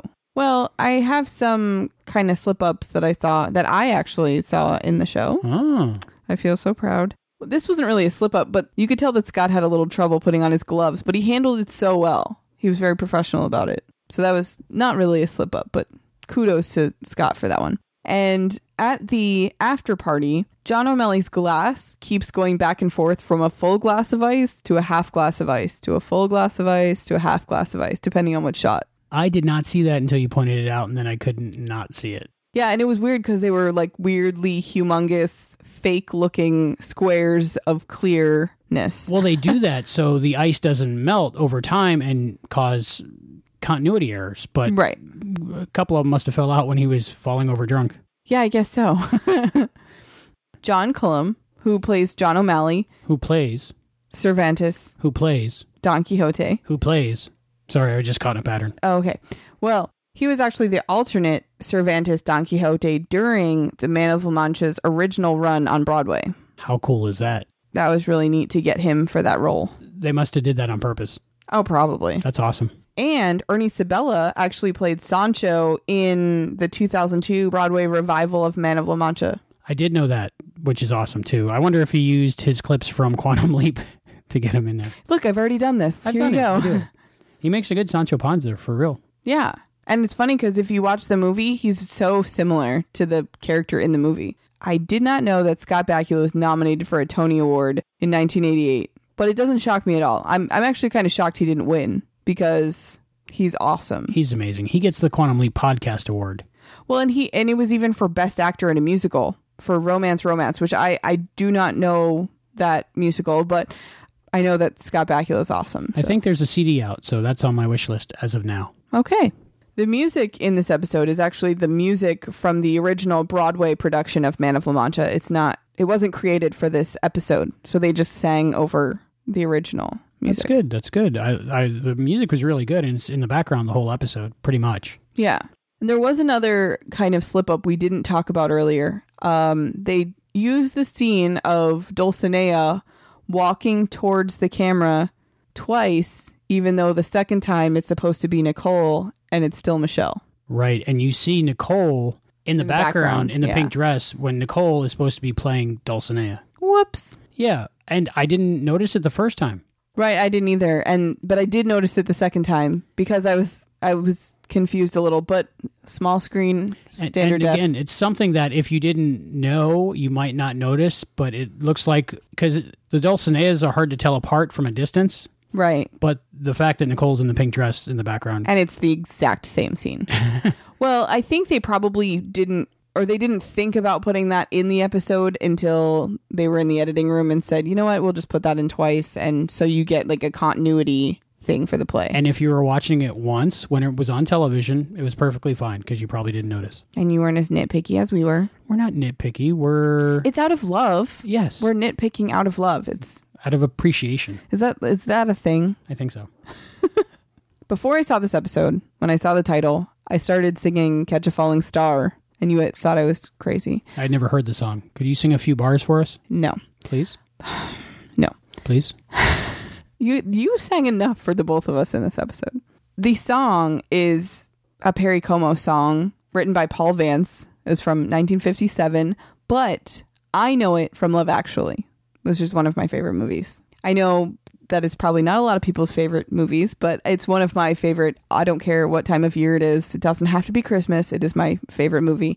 I And- love it, actually. But you don't remember the song from the movie, and I know I've made you watch it a million times. Is that where they're dressed up like a little Christmas lobster? Yeah, they're all dressed up as Something. weird, and there's a little kid with a Spider-Man face, and they they sing on the stage "Catch a Falling Star." Okay, now I remember. Next time we are talking about the Quantum Leap episode, A Portrait for Troian. Now I want to know why they named it after Troian, but she's not in the episode. I got confused before we started watching this as well because Troian is in an episode, so I just assumed she was in this episode. She's in Another Mother, which is coming up soon. Troian Bellisario is actually the daughter of Deborah Pratt and Donald P. Bellisario, which you may know, and she is now in Pretty Little Liars, I believe. Mm-hmm. So she's an actress herself, but she did an episode where she played a little girl when she was a little girl, coming up in Another Mother. So we'll see that down the road a little bit. But the next episode is called A Portrait for Troian, and Deborah Pratt plays the title character of Troian. Hmm. Did you hear him? Oh boy. Julian, you must have heard him. I don't think so. But he kept calling my name over and over again. Troian! Troian! Troian! well, there there is something. How can that be? Julian's been dead for three years. Al, I think I'm. I think this Dr. Mintz might be driving her over the edge with all this mumbo jumbo. This Tim Mintz is legit as they come. Besides, I think he's crazy about her. Well, I just came from the waiting room. All he can worry about is Troian. And for good reason. Because in two days, she's gonna drown in the same lake that her husband did three years ago. Julian was in the rowboat posing for the painting, but that day after 10 minutes he was bored. Before I realized it, he was in the lake. He was a superb swimmer. By the time I realized anything was actually wrong, it was too late. If I were you, man, I would pack up my little Ouija board and be gone by dawn. Ah, look at this. Do I have to? Here's your ghost. Oh, oh, This one, I'm not really sure. I thought at first kind of a Sherlock E. Holmes thing, but there's ghosts and oh boys. I, I don't, I don't know, I don't know where where it's gonna go, but They don't give you much. I'm excited to see Deborah Pratt though. We get to see a lot of her talent in the next episode, so I'm super excited for you to see that. And also, Sam leaps into Donald P. Bellisario. I, I didn't in this next episode. Yep, he plays the leapee in the mirror. It's awesome. I had no idea. I didn't know they were both in the next episode. They are. So if you haven't seen the next episode, watch it and look for Donald P. Bellisario. And I think you might notice Deborah Pratt and also Carolyn Seymour, which we talked to in the next episode of the Quantum Leap podcast. So that wraps up Catch a Falling Star. It's a really good episode, musicals and stuff. I don't know if I'm going to be into as the ghost as much, but I'm, I'm really excited about Deborah Pratt and Donald P. Bellisario being in the episode. How cool is that? Until next time, I'm Albie. And I'm Heather. And remember, if you ever see someone talking to themselves, yell Sam and see if they turn around. Leaping into other people's lives, I feel a lot like Don Quixote. A stranger, out of place in time, on an impossible quest, sent to right the unrightable wrong, to fight the unbeatable foe. And the wild winds winds of fortune will carry me onward, oh, whithersoever they blow. Whithersoever they blow. Onward to glory I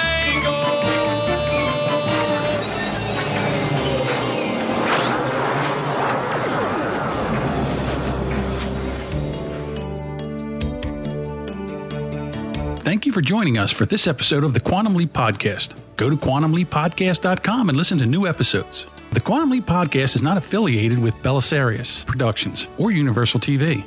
Follow us on Facebook, Twitter, and Instagram to get behind the scenes information, exclusive content, and to be notified first when new episodes are available. To support the podcast, you can go to patreon.com slash quantum leap podcast. That's P-A-T-R-E-O-N dot com slash quantum leap podcast. The thoughts and opinions expressed in this podcast are those of the individual and do not necessarily represent or reflect those of the Quantum Leap Podcast, Barron Space Productions, its partners, or affiliates. Quantum Leap Podcast is edited by Albie, John Buchanan, and Juan. Research by Juan. Contributors Hayden McQueenie and Jill Arroway. Voice talent provided by John Buchanan, Tony Finneran, and Juan. The co-producer for the Quantum Leap Podcast is Hayden McQueenie. The Quantum Leap universe and all it contains is property of Belisarius Productions and Universal TV. No infringement is intended. The Quantum Leap Podcast is a Barron Space production. Going back. Don Quixote and Sancho, oh, Sancho Paz, uh, Sancho Paza, Paz, Paz, Sancho Panza, Panza. Ponza. Nothing could be more nerve wracking. First few friggin' words. Nothing could be more nerve wracking than being an actor in the theater. It's not even Hayden, it's me. It's not you, it's me, really. I love that you just made it sound like I'm 12. no, you are not. And say this one, we got an email. I know how to talk. Okay, go. This next one's from Bin Bin. Apparently, I, know don't know how to talk. no, I know how to talk. I know how to talk. Bin. This one's from Bin. and now I'm not going to stop laughing. You can laugh. Ah.